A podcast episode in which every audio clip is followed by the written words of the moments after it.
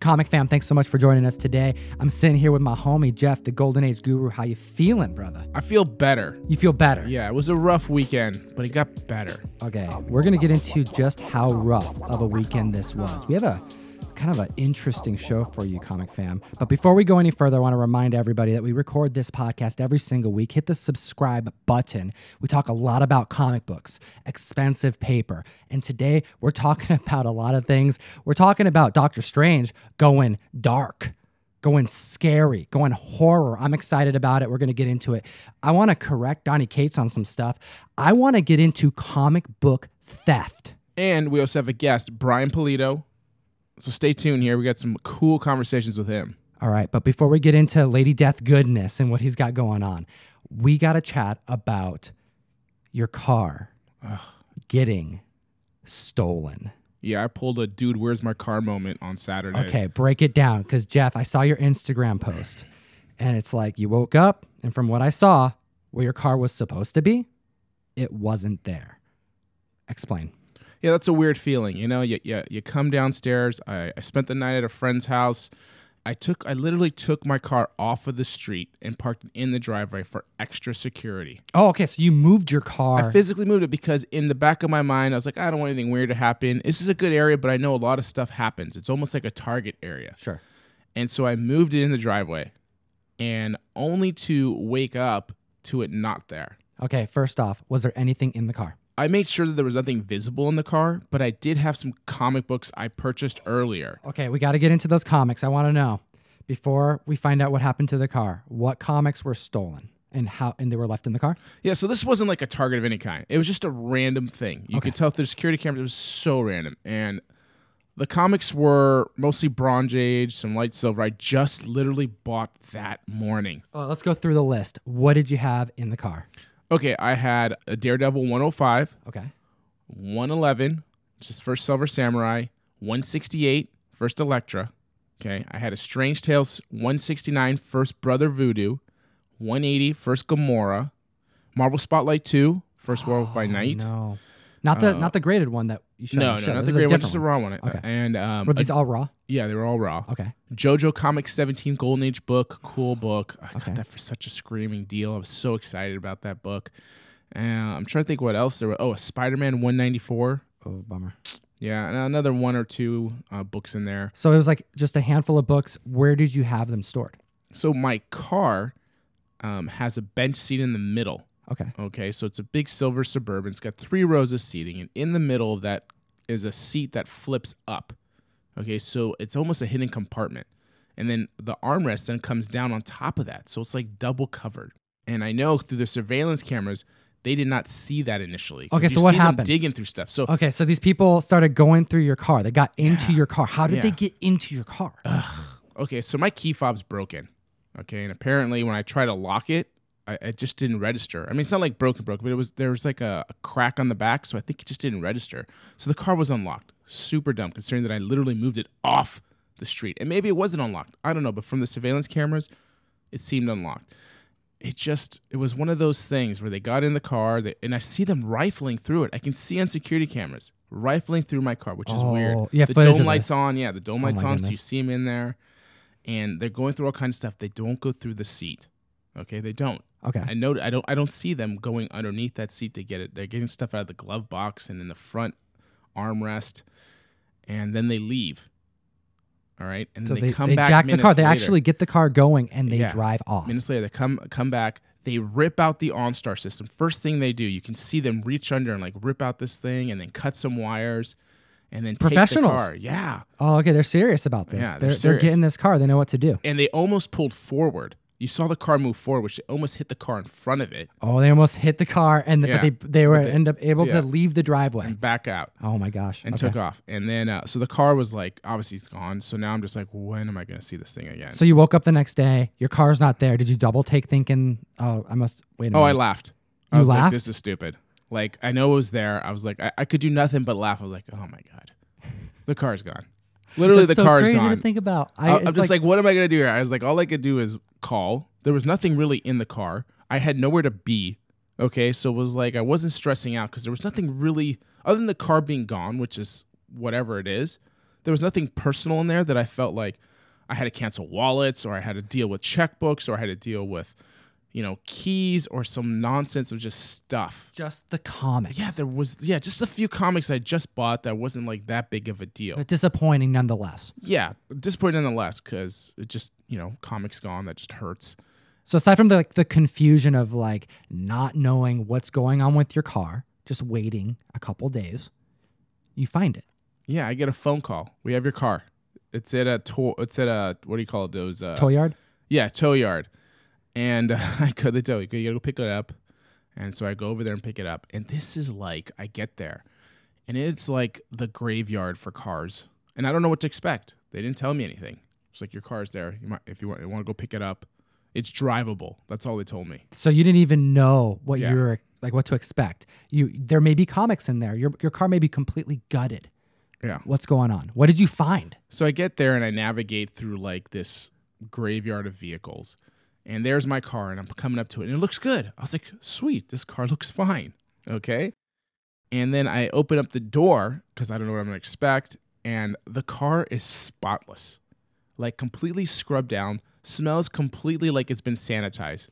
All right. They left the, the cleaner, they kept the rag in there. The car is shiny. Was everything in the car like as far as the car itself, the radio, the lights, like the things that you could potentially lift? Like the radio was in there. They took my amp, which was broken Okay. already. They took a broken amp, which I wasn't even using. They went through the panels, like nothing like they ripped them out. They just unlocked whatever panels were on the side of, of the interior of the car.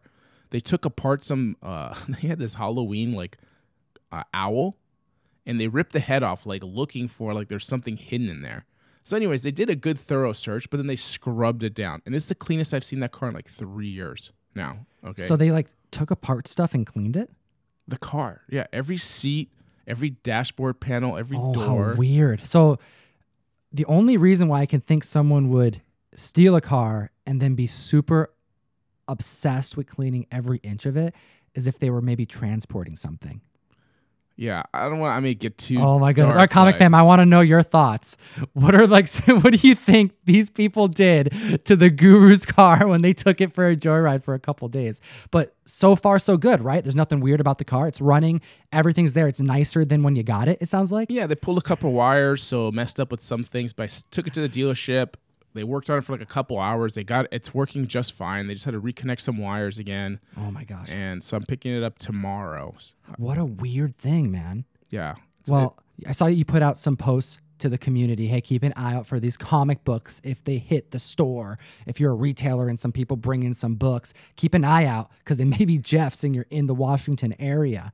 Yeah, they were all about. Actually, there were some nice ones, man. Some nice ones and, and mid grade ones. The JoJo was a low grade, but turns up great. I put out feelers everywhere. I called all the shops in my area, and just so we'll see if it shows up. Great, but nice to just have the car back. You know, it's a good work truck for me. It's not like there's a ton of value in that car. It's just convenient for me to use. Absolutely. And you know, it's it's never a good feeling when you're violated in that way. You know, your your stuff's taken. It's it's always a stressful time. However, I will say one thing. Comic book thieves, scum of the earth, and they always get caught. Like without a doubt. Like time and time again, we cover stories, we see them, we hear about our friends. It always comes back. Comic karma goes both way, comic fam. And we have some other stories we're going to get into on today's show where we're going to tell you just how that karma comes around. Yeah, I mean, like we hear, we talk about stories of when there's theft, but a majority of them, of these people are caught, and it's not because they're just dumb, all right? Because we can't just say that. Like, they're smart people, but they just get caught. You gotta understand, this is a collectible. Yeah, it's not easy to, to do what we do. It's not easy to, to move. When you do move it, it's gonna go into somebody's collection and books, so that book is around. Yeah, it's trackable. It's a small community, so whether you move it to somebody else, and then someone finds out, that's gonna come back to you. Oh, and we're going to get into some times where comic books do come back. and they get hit big. I mean, it's it's it's a serious offense, man. We're we're seeing some huge, um, what do you call them? Like penalties to these people, like long jail times, huge fines. Like it's it's some serious stuff. Buckle up, comic fam. We got some fun stories to get into. Not before we touch on the sponsor of the show, Key Collector Comics. This is the best comic book app that exists on the market. There is a button right on the home screen, right when you go onto the app, and it's called Recently Added. This is a button you need to familiar, familiarize yourself with. This is a button that if you don't regularly check when you're already on the app, you got to. You got to be checking it every day. This is where the daily updates go. When Key Collector does updates to comic book categories on the app, and these categories, there are so many different ones on this application. But when there's a new book that needs to be documented, well, it hits the recently added section for you to consume. And there's one that was recently added that I am so stoked about, never heard of. Yeah, I've never heard of this either. And I just got to read it verbatim here because it's so interesting. It's a Squadron Supreme trade paperback number one. This came out in 1997, and we're talking about the first print. So listen to this. In accordance with the writer Mark Gruenwald's wishes, his cremated ashes were mixed with the ink into the first edition printings of this trade paperback. So you you have the ashes of a writer in this book, and I I've never ever heard this. Yeah. So you think like this is something that would come up at some point, but this is the first for me. yeah, whether you like it or don't think it's morbid or not, it's still something you kind of want to know. And that's what's awesome about this recently added section because the whole app is very large and there's so many ways to get lost. But really, if you just want to hear the latest and greatest, it's just a great way to filter through it daily or every other day and just be like, okay, this is new. That's right. Do yourself a favor. Keep up with the comic book market. Download Key Collector. The links are in the bio. Look for the welcome button right on the home screen. You use code TOM101 and you get a free week subscription. It unlocks the app in its entirety. Oh, we got something fresh. We have CGC and Todd McFarlane in a partnership. Yeah, they haven't done this in a while. It's been two years now. Okay. So what's happening is a private signing. So from November 8th to December 9th, you can send in your Todd McFarlane books you wish to have signed. And for $89, not including shipping, you can get it submitted, signed, graded, and then back to you. Yeah, extra 20 bucks for that press if you want to get it pressed though. Yeah, if your book needs a little more love, an extra 20 bucks, that's not so bad. It will add some lead time, but we're talking about expedited processing with these books as well. All right, let's get into a couple things that have been discussed in the community as of this last week once this information was dropped. The first thing, pricing. People complaining about it. What's your feeling? My initial feeling for this is that it's extremely fair. If you are that person who just wants to get a book signed by Todd McFarlane and get it graded and back to you in a timely fashion, and let's say you want multiples even, I think this is fantastic. Yeah, what's the price on convenience? Right, con- exactly. I mean, we're talking $89. I mean, if you think about that, that's the autograph plus the grading plus the expedited shipping and process, not shipping, but expedited processing of this book. It's a big deal. So, what's the cost typically for like a modern book getting uh, signature witnessed and graded? So, a modern book is going to be about $20, but a signature certification is another $10. And then it's an additional $10 to expedite the processing of this book. So basically, we're saying close to 50 bucks after all said and done, plus a $50 or so fee for Todd McFarlane. It comes out to right around 100 bucks. That's what they're charging. So seeing some individuals in the community complain about pricing, I don't think that this is as warranted because, man, for the convenience of not having to stand in line for multiple hours, I'd pay for that. Let's say you're in a con environment. I just got multiple hours of my con time back. Let's chat about that because this is a private signing. What's your feeling about private signings, you know, linking up with CGC in this way where you don't get to meet the creator and you can pay a little bit more money to get the job done? Again, if you are hoping to meet the creator, then this is obviously not the route to, for you to choose. If you want to get a gift for somebody, if you just want your books graded and signed, this is great. Sure. If you're a dealer, really, this is probably something that I think a lot of dealers are going to lean heavily on, those who are kind of working that market. But if you're a fan who wants to meet this creator and go through that process, more power to you. Okay. This is just another option for other people who want to just get an autograph. Very good. Now, although he is open to signing Spawn books and characters that he's affiliated with and created, there's a handful of books that he said he will not sign. So there's a very specific five books here, and four of the five have been are remastered pieces of just previously published work that's, like we just mentioned, redone in some fashion here.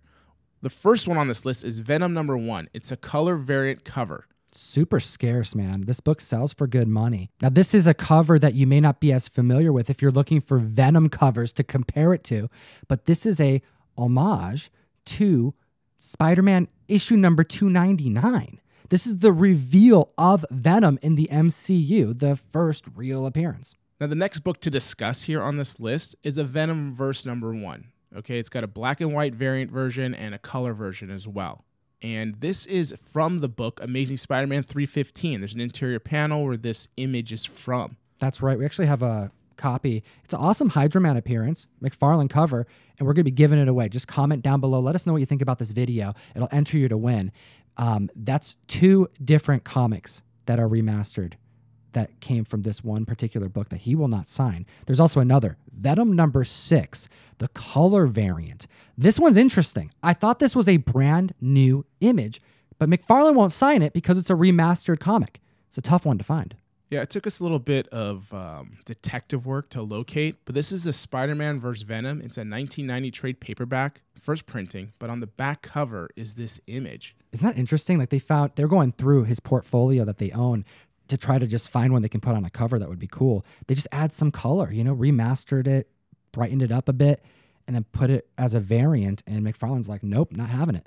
So there is some type of conflict with these issues. I assume it's because they're remastered. Maybe he didn't get paid for them. I don't know, but he won't do it. But here's the thing number five on this list is an anomaly. This one stands out for some reason as a one to not sign by Todd McFarlane.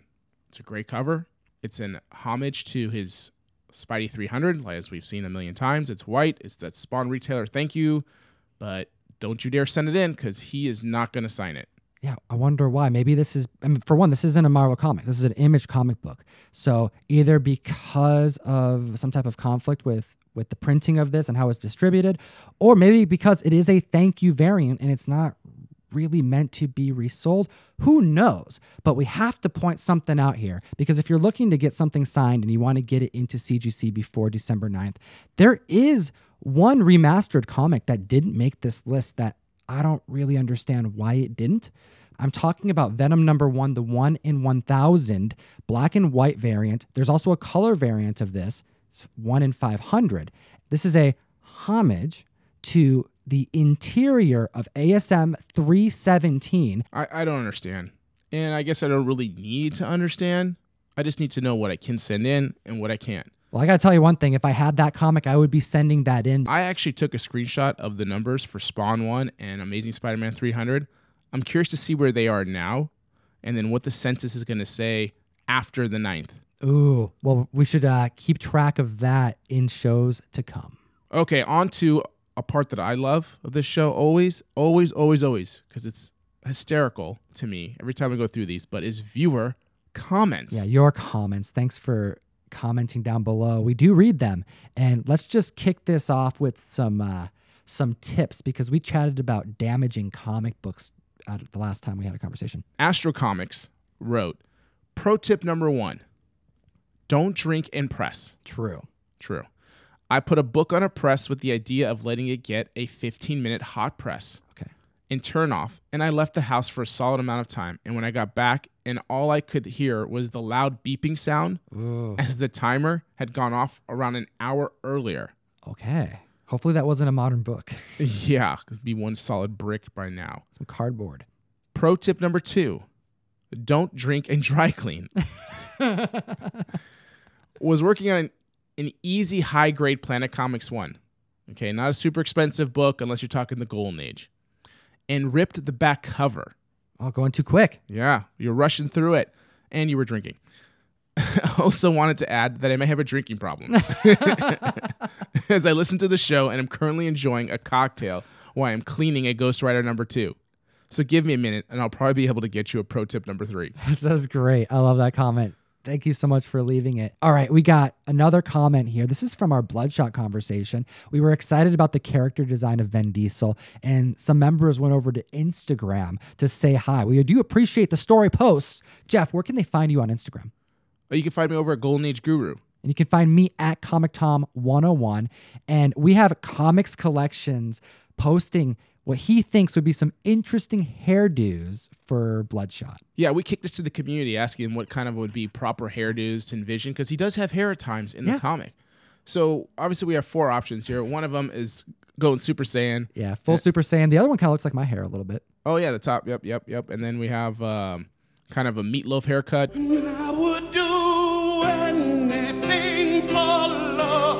Then uh, that good old classic afro. Yeah, I definitely like the meatloaf haircut. That may be my favorite one, especially because he's got such a strong receding hairline that's like, hey, dude, just shave it off. But it's okay. And look at Vin Diesel at the bottom. He's like, oh, because he didn't put it at the top, he looks kind of ashamed. But you know what? I don't blame him. I'm glad he's bald. All right, looking at the next comment here from Christopher Jensen. This was maybe my favorite comment of the week. So again, the, the we talked about damaging comics. So this gentleman, Christopher Jensen, like you mentioned, he wrote, "My wife gets mad at me if I read her comics that I buy for her." And tells me that only one person's oils should ever be on each comic. That's right. Only one person's oils. I like the dedication to protecting your comic books. Bravo. Yeah, kudos. I mean, you don't want those oily fingerprints all over your shiny books, you know? Yeah, these comics are a personal collection, right? So, PC. So, keep it personal, keep it private. You touch your own comics, I touch my own, and then we'll keep the trades. That's what can go between us both. Set that hard line in those relationships, ladies. All right. Thanks for the comment. That made my day. All right. And then we have Cal L. Kent. He says, I never thought I needed the image of a cataclysmic planet wide dead Galactus doo doo flood in my life. But Jeff proved me wrong. Thanks, Jeff. I think. Now, where did that comment come from? Because that was one of my favorite moments on the last show we did. Well, we discussed how Galactus is dead and floating out in space. Yeah, in one of the most recent comics, this is the Marvel Zombies that came out over Halloween. Galactus is dead. He's floating around. So I just made the uh, relationship between like when someone passes away, their bowels release. That's right. Right after I give my nice little speech, my monologue about how much I love comic books and how they're like life changing, you're like, yeah, they are. This is a really good medium. By the way, I was thinking about poop. and, then that's that got this comment. So and I- then how good. poop can cause an eclipse over your planet if it's Galactus. that's because when you die, you know, you defecate, and that's why you watch our show, Comic Fam, is to get that solid information. Because we got to talk about Donny Cates and Buffy the Vampire Slayer again. Yeah, this is gonna be that Dear Donny moment right here. Okay, that's right. Dear Donny, listen to Tommy. Okay, he's a huge fan here, and I think you're about to get some edumacation Okay. on Buff. Okay, this is basically what's going on. He's brought up Buffy a few times. He wants to write Buffy, and he is excited about the fact that there's a new company taking over Buffy. Boom Studios killing it. However, I think there's just some misunderstanding of the opportunity that is currently before us all. Those who were fans of Buffy back then or who are interested in just awesome supernatural comic book storytelling. Let's get into it. Buffy is back. Boom Studio has revitalized it in its entirety. It's Buffy 2019. We're not getting chapters of Buffy post the show. It's not canon. This is new. So any talk about old canon, like the show canon, it's lost me. It's done. It's over with. Unless Boom does something to like bring that canon back into the new story somehow. I am not interested in old canon, and Donny Cates shouldn't be either. And that's why I'm bringing this up today, because there was a recent interview where at the end of the interview, he had to voice his opinion about Buffy the Vampire Slayer. What did he say? He mentions the story in season five when Buffy passes away, okay, and how there is supposed to be another Slayer bestowed with these abilities. Where did that Slayer go? We never saw it. Right. And this is a question that Buffy fans have asked in the past. This isn't something that's like being brought up now for the first time. And Donny Cates, I feel like he's it, it makes sense. Like this is a story that could be, right? It could be good information. It could be a good story. Let him tell it. However, this is kind of a misunderstanding and one that has been discussed in length over the last couple decades because this show is super old. And rather than go into she said, he said in the show, or maybe this could be interpreted differently. I just want to get down to like what the producers said about it because this is something that was brought up way back during that transition of season five to season six.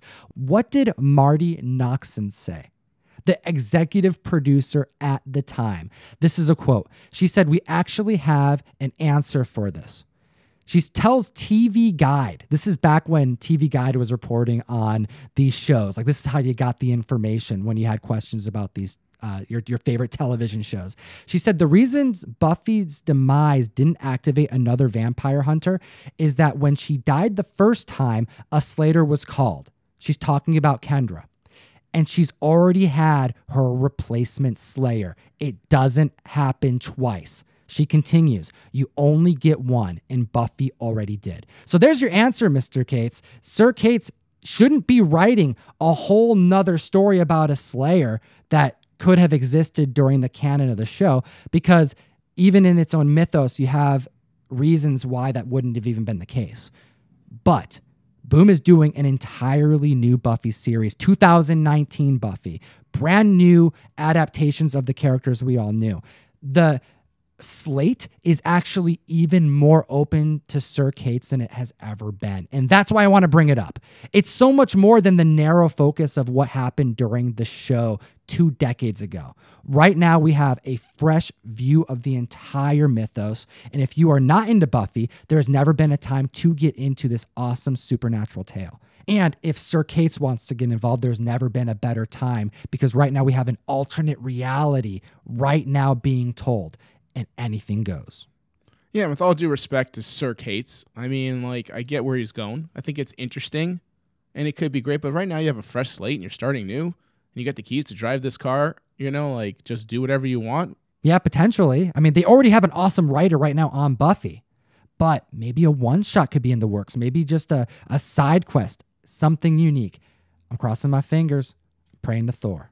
I'm waiting to see. I'm going to circle back here to the top of the show where we discussed some theft, but this is people getting caught from stealing comics. Yeah, let's get into it. We have some fun stories to just to just jump right into. Dude, totally. Because we've talked about theft on the show several many times and people stealing stuff, but this is the repercussions. Because just to understand, people don't just get away.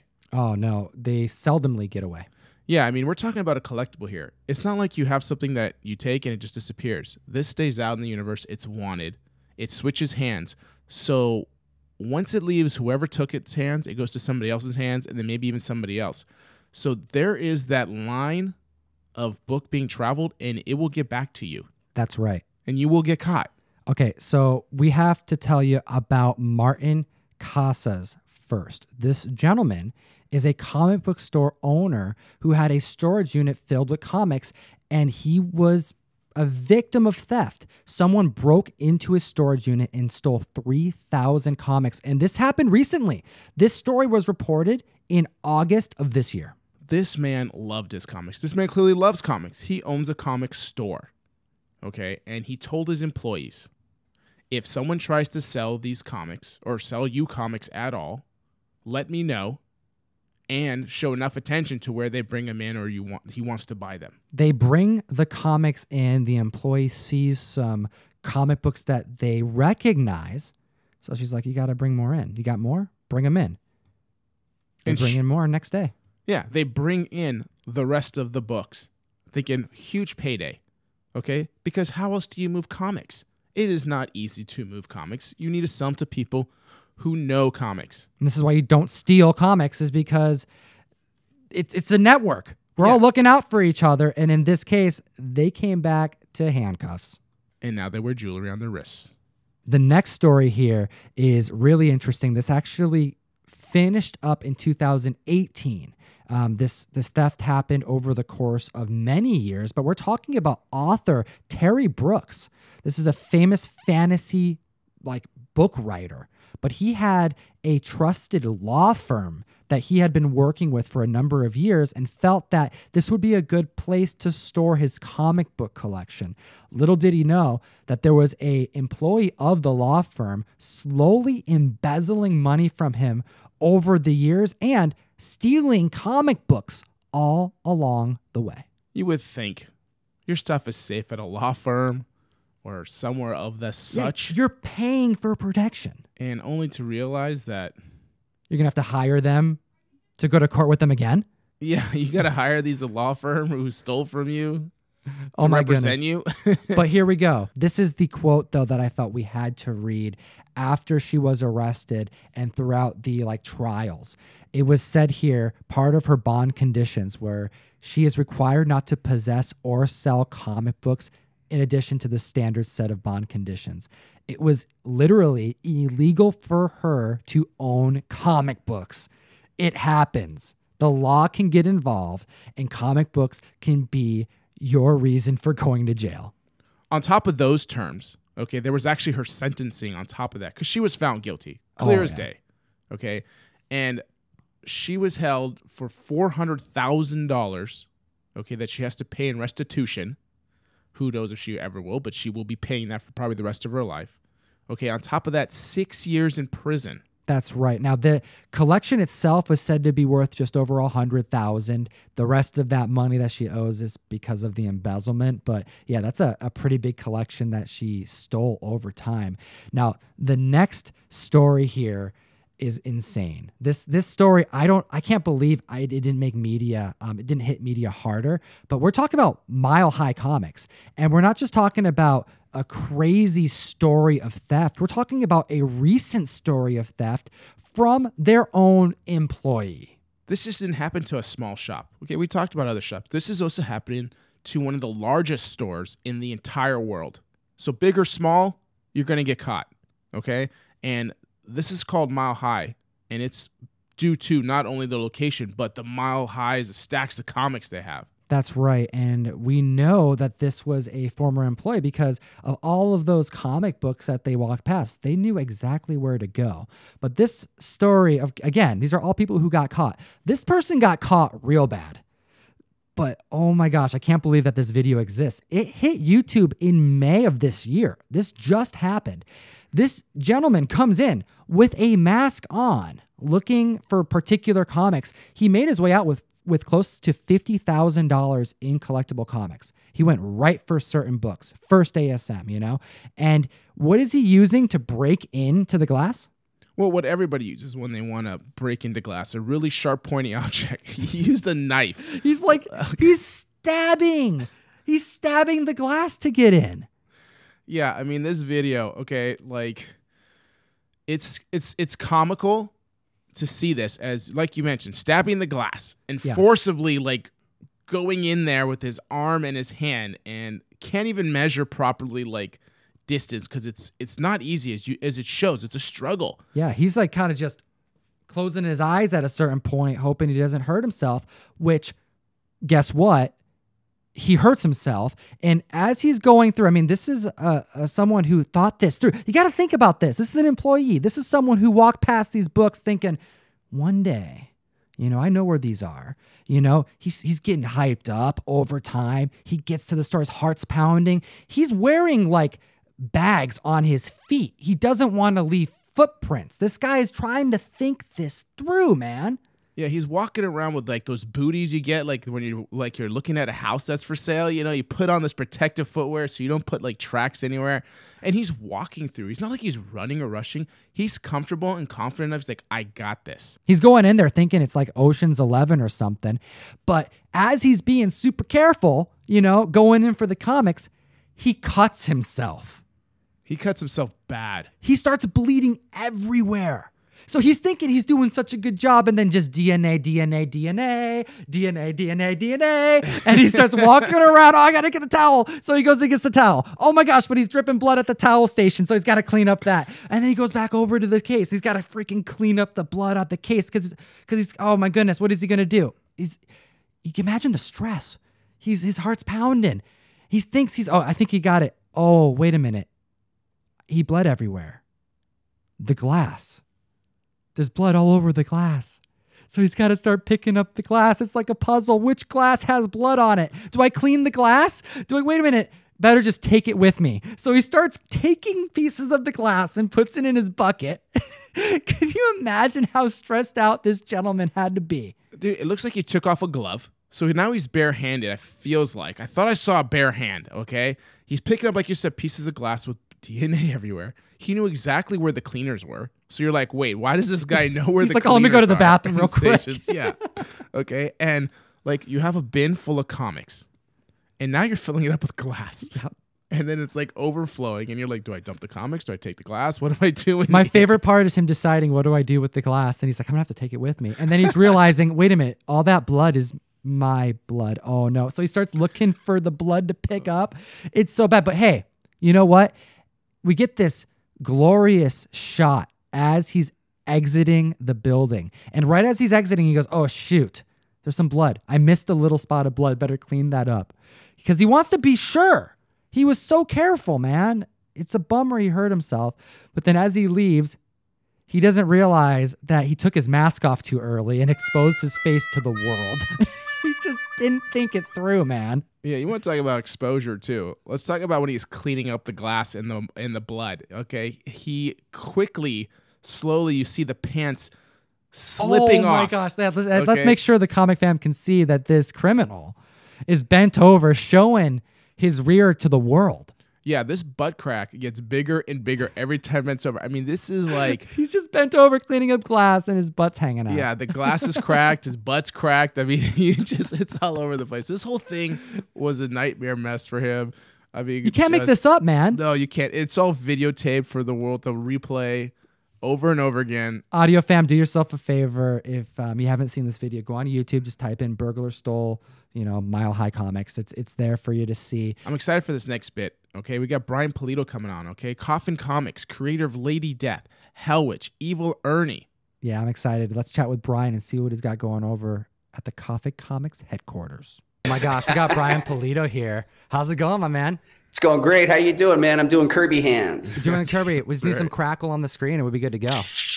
All right. How you doing, everybody? Thanks for having me, guys. Dude, it's so good to be here with you, Brian. You got some awesome stuff going on. And you know what? This is podcast number 15, and you joined us on podcast number one. So Yes, this that's is a, right. a fun little anniversary. I have some stuff to talk about actually in the anniversary theme today. Brian, we have Yes. you here. This is a kind of a fun week to have you on because it's been a week filled with Captain America news. Why, and yes. The first thing I wanted to chat about is about Chris Evans. This week he said he prefers Thor's hammer over the shield. What are your thoughts on that?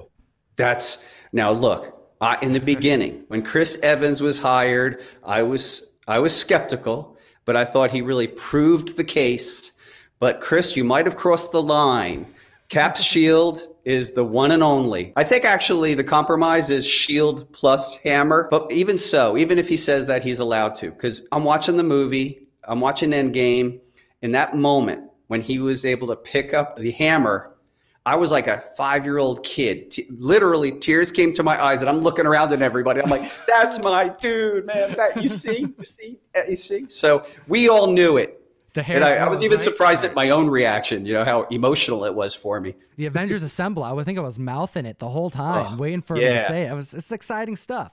Well, a- yeah. the I would go for Cap's shield over Thor's hammer. Personally, I think the Cap, Cap shield's pretty dope. I What do you like the Jeff? hammer. I can fly with the hammer, and boy, man, when he was wielding that and put that into perspective, because he was a freaking master with that hammer instantly. was. And then we did get to see it in Thor 390. He did get to pick up the hammer, so we got to see it in comics as well. That's right. True. So I just Yes. loved. Um, there's always the the round shield, which is so classic, but gosh, having the power of thunder and flight. I I mean, that shield, whether it be in the movies or the comics, has withstood some of the most outrageous power, energy, villainy.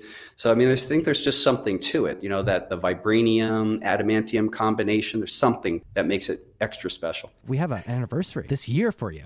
I want to know what this uh, date means to you. 1974 in August. Well, 1974 in August is uh, that was probably the first time I picked up a Captain America book, and that happened to be 176, and it was the Cap No More cover. And for some reason, it really called to me. I, I even remember the place and the time. I lived in a place called Long Branch, New Jersey, and there was a pharmacy down the road from where I lived, and they had a spinner rack. And there was something about that particular book, and I read it. And interestingly, begins a storyline or comes to the end of a storyline where Cap is disenchanted and turns away from being Captain America. Yet that's where I began to read Captain America. And I have literally never stopped reading Captain America since. I've read Captain America graduating high school, poor college student, post college, poor post college guy student, through the thick and the thin, through the storylines I enjoy, through the storylines I don't like, you know, to the present day. I have literally nothing has prevented me on, on earth from missing an issue. I was hoping you'd say that because this week we had more Cap news. What's coming out? Disney Plus with the Falcon and the Winter Soldier has announced character named John Walker. Yeah, he's coming in, and this is something Yeah. that I'm, I'm excited about. He's the super patriot. He's trying to be Captain America, but just not in the right way. And I'm I'm pumped about Right. seeing this. Start out in issue 323, right? Yep. Yeah, correct. And this was a 25th anniversary, so I think it's funny that you mentioned that you got into Captain America when he left the mantle. This is right around the time where he left the mantle again. He did. It's interesting, man. A couple thoughts on that. If you read Cap, there is a long history of other people trying to take on the mantle being Cap, whether it's uh, Bucky did it for a while, like way back in the day, or other people who are imposters trying to represent who Cap is.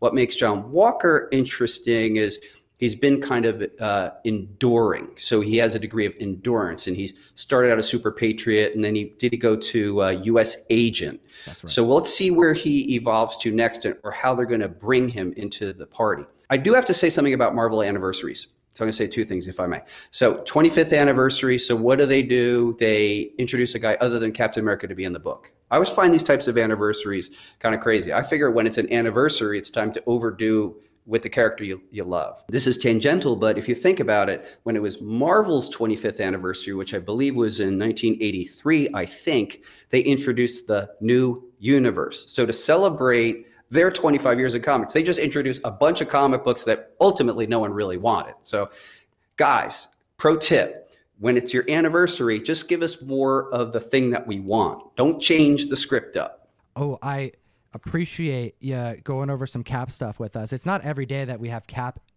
you know, information coming out, and in the, in particular with Chris Evans not playing Captain America, it's like we're getting a show about Cap without Caps, and they're Yeah. adapting um, runs from the from canon without him. So I'm, I'm interested to see how they how they handle this. It's interesting because we know there a big question mark who's going to be Cap.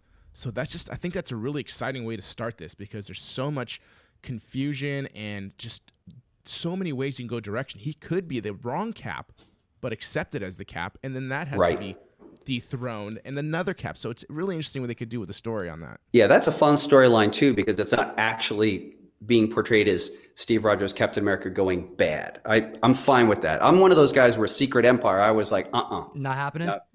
Well, especially for two years. You know, I mean, I, I'm fine with, you know, I've seen these great storylines that are two or three issues. I could go with that, but like 24 months. And then Tom Brevoort actually said this was always planned since the beginning. And it was just, for me, it was just like, nah, not my guy. But of course, it turned out to not be the guy. So, uh, but I, I don't, I, I'm like you guys. I've been very intrigued by how the Marvel Cinematic Universe unfolds, and I have to say, as a Cap fan, their handling of Captain America so far has been incredible. And if the last time we see Evans as Cap is Endgame, I'm actually completely settled with it. Although I must admit, I would love to see more Cap, you know, more Steve Rogers Cap.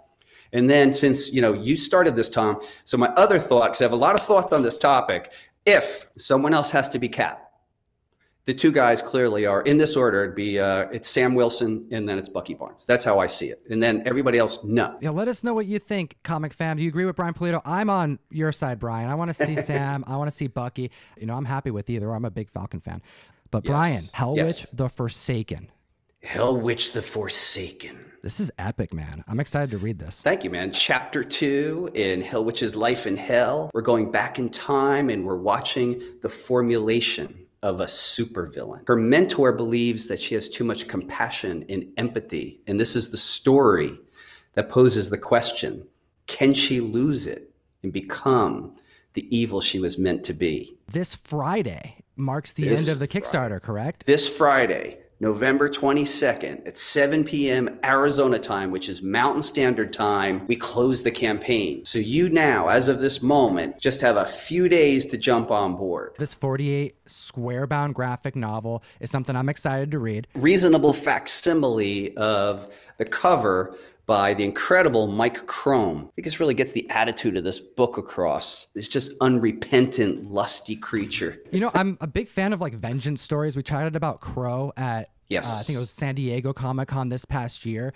Yeah. And reading about this book that's coming out and then also seeing all the variants that you're putting out with it, it's just got me super pumped and I wanted to show the community. Um, and, you know, we're big supporters of Coffin Comics and the whole crew over there. And thank you for that. Of course. Well, my favorite variant from this set is the Lucio Parrillo variant. This is the actual cover. This is a mock. An incredible piece. He's such he is the right artist for a character like this. You know, to be honest with you, and this is part of the tier, I must admit this is a risque one, not for everybody, but for the people who like it. And then finally, this was his sketch. All those together formed the set. Um, and those those are limited to 60 and serial numbered. So let's ruminate on that idea. But in a world where print runs are 15, 20, 35,000, 60 is ridiculous. 60 is ridiculous. And you also have a variant that is going to only be available to under 13 people. To make things even more ridiculous, we did an edition called the Metal Legend. And this is a mock up, but it is a metal comic book cover with the comic, and it's limited to 13 serial numbered copies. 10 of which we're adding throughout all the reward tiers. Oh, anyone can get them, right? Anyone who backs the physical Kickstarter non digital rewards are eligible to be part of it. And so you have so many of these little chase items and that cross all so many tiers, so anybody can really jump in at any price point and get this, which is really fantastic. And you like that that jewel one. this is I've never seen it before, so but I love the fact that you have a cover that has jewels embedded in it, like Swarovski crystals, literally. Actual Swarovski crystals. This is a beautiful Nathan Szerdy cover. It'll be limited to orders on the Kickstarter plus 10% for lost damage. Never seen that. That's crazy. He's always coming up with the new variants, man. That's right. And I, I'm sort of led by just my joy. You know, I think I've talked to you, Tom, and you know that I've just been as a fan or a collector. I've been in the game since 1974, so I just try to always kind of let my joy and excitement for collecting and just the love of the hobby and the art just sort of shine through somehow. So I think that's where all this stuff kind of comes from. Well, it's awesome. I mean, it's already uh, backed right now. It's funded, Yes. and only a couple Yes. days left for the community to get involved. Um, link in the bio to pledge to support Coffin Comics and to get yourself some really dope comic books. So. I, I want to chat with you about a couple other things. We're going to reserve that for the after show today. So make sure to follow us, Comic Fam, on iTunes, SoundCloud, Stitcher, or Spotify because we got to chat about another Cap book, kind of, Captain America 3. Yeah, I mean Captain America 3 is first published work of Stan Lee, and Stan Lee just passed uh, a year ago, just this last week. So let's chat with Brian in the after show about some Stan Lee stories and let me make sure I get this right. An untitled extreme horror project that I think if you're a fan of Evil Ernie and Lady Death, you're going to want to hear about. That's absolutely right. Brian, thank you. We do appreciate you. The pleasure is completely mine, guys. Thank you for your time and your generosity. So before we go, just like to end with the Kirby hand. And remember, geek responsibly. I'm stoked about Doctor Strange. I haven't been this excited about Doctor Strange in years, probably since the movie. What do we got, Jeff? We got Surgeon Supreme. We're talking about it again. Yes, we discussed this earlier on another show about uh, Doctor Strange being able to heal his hands now, which wasn't an easy task. He had to go through some trials and tribulations, and if he failed, he would just, I believe, almost be erased from existence. Or no, Lose he his loses hands. his hands. That's right, which was creepy because it almost looked like he lost his hands for a moment. But he got them back. They're relaunching it now, and it's supposed to be a much darker and a more gothic feel to it. Doctor Strange Sorcerer Supreme. Super surprised. This is a horror comic book. Came out of left field. I already added it to my pull list. Yeah, it looks pretty amazing. There's a whole little animated video they do to help support the Marketing of the show. Yeah, the marketing of this. So I would really check it out if you have any interest whatsoever, because I do believe it will sell itself to you. Yeah, it's interesting. They said that this is a story that is trying to put together some of the darkest things Marvel has ever done or seen demonic, horror, scary imagery, scary themes. And it's supposed to take place in the hospital because, remind you, Doctor Strange is going to become a surgeon again. He's going to do the Doctor Strange superhero stuff at night, but then be a surgeon supreme throughout the day. But because it's Doctor Strange and there's magic and there's ramifications about him repairing his hands, it causes a turbulence with the supernatural And wow, does this look a little freaky? Get this on your pull list. Check it out, guys. And while we're talking on something more dark, I want to jump into Marvel killing off a major villain here. That's right. And this all kind of relates back to Doctor Strange as well. But who did Marvel just kill off? We just saw the loss of Doctor Doom. Victor Von Doom. Yeah, and it seems like Taskmaster was the one who did it. Took him right out, man. Yeah, so this is actually a playback um, on uh, Triumph and Torment. That's right. Doctor Doom's going to be going to hell. He's going to have to deal with Mephisto. And this is a story that has been told in the past by a really, really great writer and artist. Your boy, Mike Mignola. That's right. Actually written by Roger Stern, but the art is early Mignola from 1989.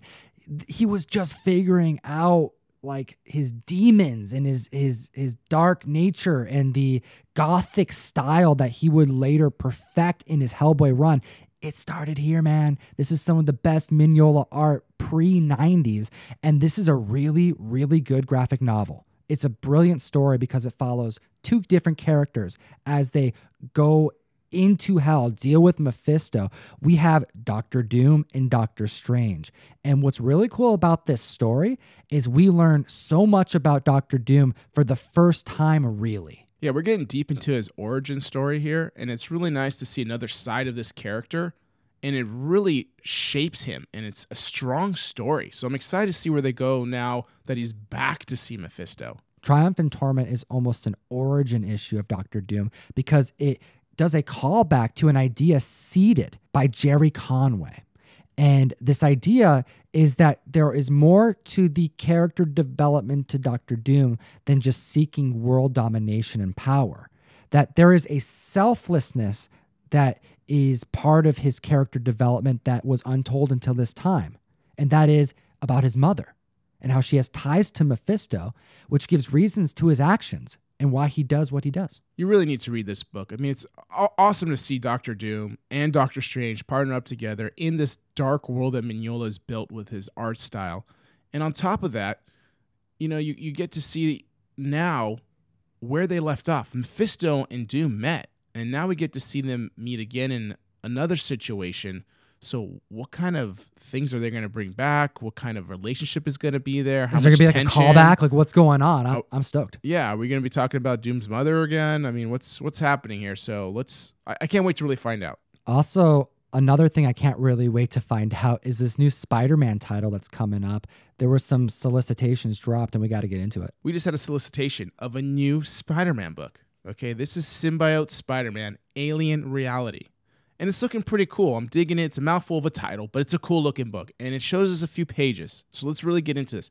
We have kind of a tense scene. Yeah, we literally have Kraven holding a girl by a knife point at her throat. Yeah, Spider-Man's got to go in there and stop it. This is, you know, Yeah, he's sounds about right. Yeah, he's walking like fist clenched, black suit, ready to face off, grabs Kraven by the neck, and then all of a sudden something happens right before he punches him. It's like the screen gets blurry and this alternate reality thing phases over us, okay? And Kraven turns into like a jungle animal trainer and is somehow like friends or a sidekick with Spider-Man. Yeah, he's like, "Why are you hurting me?" It's like all of a sudden everything is different. This isn't the same person, and you find out that Peter's in a very different place. Yeah, this isn't Kansas anymore for Peter, okay? And all of a sudden he's speeding away in the Spider Mobile, which we haven't seen. God, I don't even know when was the last time we see it, but its first appearance is in Amazing Spider Man 130. Yeah, shout out to the Spider Mobile. He's got new wheels. He's got a new partner in crime. I mean, he's he's chilling with Kraven. I like the idea of Peter Parker and Kraven being just friends. yes, that, that's a funny, funny relationship for sure. And Spider Man's confused. Okay, Right, he doesn't know what's going on. And you see this like sigh of relief as he says, Ah, Black Cat. She always knows what's going on. Felicia, great Yeah. to see you. Fel- exactly, Felicia. Okay, but this isn't no Felicia, okay? It's like, bye, Felicia, because we have a new black cat, and very much like Mary Jane appearance. Do you think this is Mary Jane? We don't know that to be Mary Jane for sure, but I think it looks like her. I mean, look at that hair. Yeah, I mean, it screams Mary Jane. But what does she say? Because it's hilarious. She's like, "Who's Felicia? Should I be jealous?" So we know that this isn't the traditional black cat. We have a new black cat coming in this comic book, already confirmed. Is it Mary Jane? Is it not? I want to know what you think, comic fam. Answer in the comment section below, letting us know your opinion. It'll enter you to win one of two giveaways. We have ASM 315 and Show's End. Number one, the Comic Tom exclusive from last month's mystery mail call to be sent out to you. Just participate. Let us know what you think about the video. We love to hear from you. Now we got to get into Metal Shark, bro. This is ridiculous. What are we doing? Our latest exclusive is by Scout Comics, Metal Shark, bro. All right, this book is about a shark who happens to eat a devil worshiper, but by doing so, transforms into this shark killing machine, like guitar axe wielding rock star. It's killer. and it's by Scout Comics. And we're doing a Comic Tom exclusive for the December mystery mail call. As of right now, we are in enrollment. We are open for enrollment. If you want to get your Comic Tom exclusive of Scout Comics Metal Shark Bro, well, you got right now to do it because this is going to sell out quick. This is awesome. You want to know why this is awesome? Because I had an opportunity to do a homage cover. Okay? It's Metal Shark Bro. He's a shark. So you know what cover I had to pick.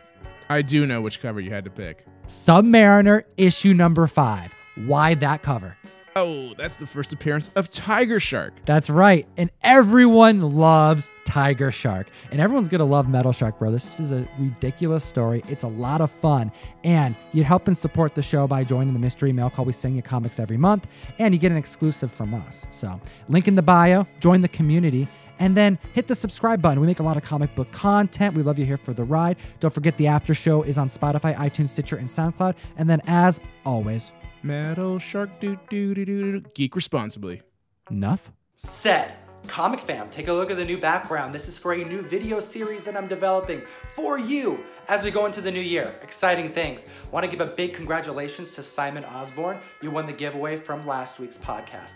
Oh, and of course, I want to remind everybody we have merch. If you want to help support the show, rep some merch, comictom101.store, or you can just go to the link in the bio.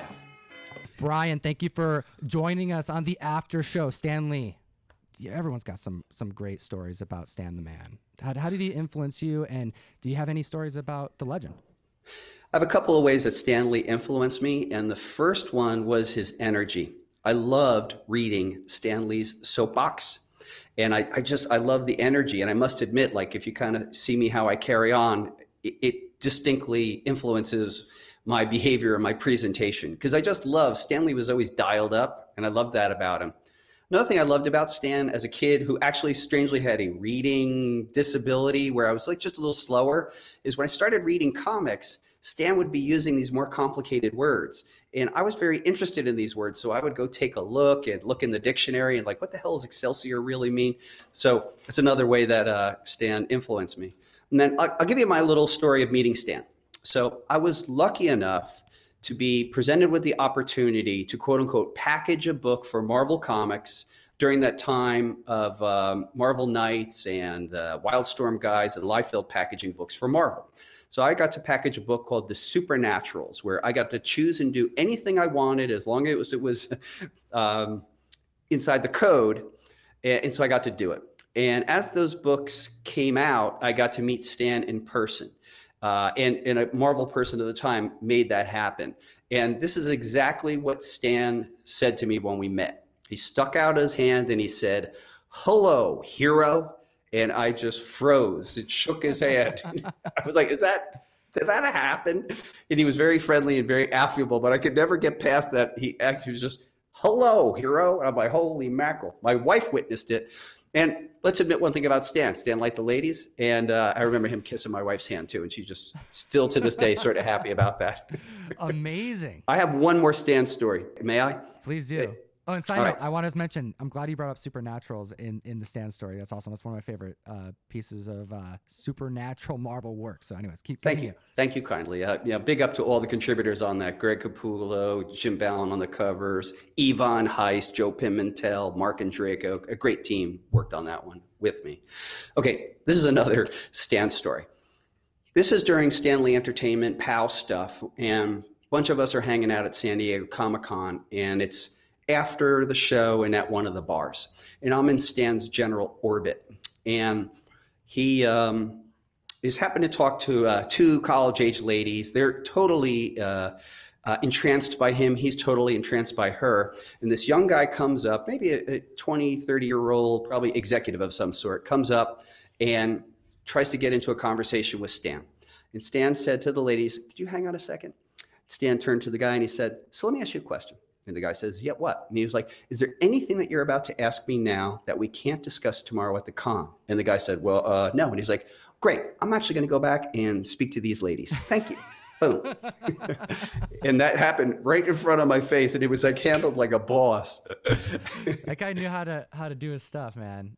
Oh, he did. Those I are my love it. Stan Lee stories. I, I like to hope that that's how he would be. Like I've never met him. I was uh, Oh. I, Haven't I missed out. I missed Oh, out on meeting him the year that I was supposed to happen. It just it just didn't line up. I did not know that. I thought you you, met had him. a chance. I've met him a couple times. Yeah, I remember the first time I met him, and I've mentioned this before, but I was 12, 13 at a con, free to meet him, no line. yeah, right. Went, went up right. there, talked to him. I mean, that was a big deal as a kid for me. Like, I didn't have a lot to say to him, but other I could just love to hear his voice. And I still have the comics he signed for me. I even color touched them just to make them look nicer when I was a kid because I just wanted to look better.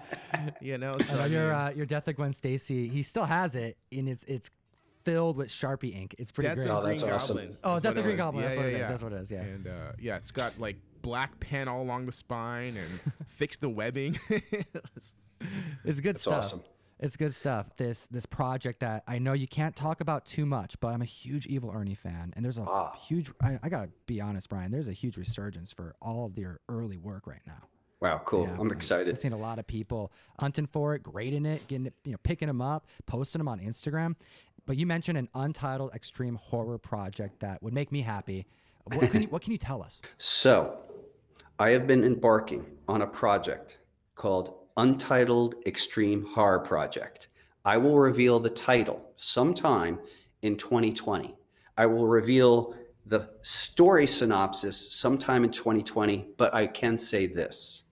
For those of you out there who miss the energy of a character like Evil Ernie, that splatter punk ethos, that unbridled expression of mass destruction and wanton violence, this is the answer. The character that we're dealing with in the story is a male horror character in the tradition of supernatural horror characters that we all love and adore. He is not like any of them, but we do love our Freddy, Jason, Leatherface, Evil Ernie, that wonderful expression, that gleeful feeling. This story will tap into that particular energy. What I can say is it's the story of a male character.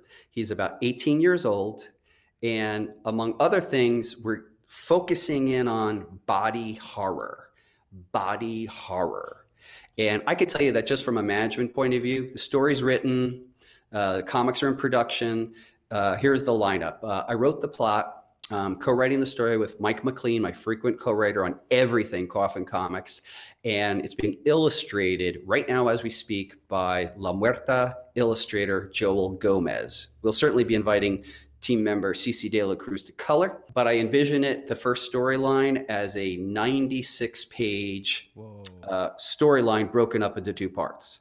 But here is the pro tip that particular story is seated completely in the horror genre. However, the first appearance of this character is going to be in the next chapter of Lady Death. Lady Death, chapter 11, which is called Malevolent Decimation. In this character, teamed with Lady Death, brings about something extraordinary and something very, very dark. In Lady Death, chapter 11, Malevolent Decimation will be offered via Kickstarter on February 17th, 2020. I'm excited. I mean, you mentioned Leatherface, Freddy. I mean, I'm thinking of all the stuff that you've written. I mean, you've written both of those comics. I mean, Yeah. I, I trust you for all my horror content, and, and I'm, I'm super excited about this. And thanks for that little lead on Lady Death uh, premiering this new character. Yeah, that's true. First appearance will be in Malevolent Decimation.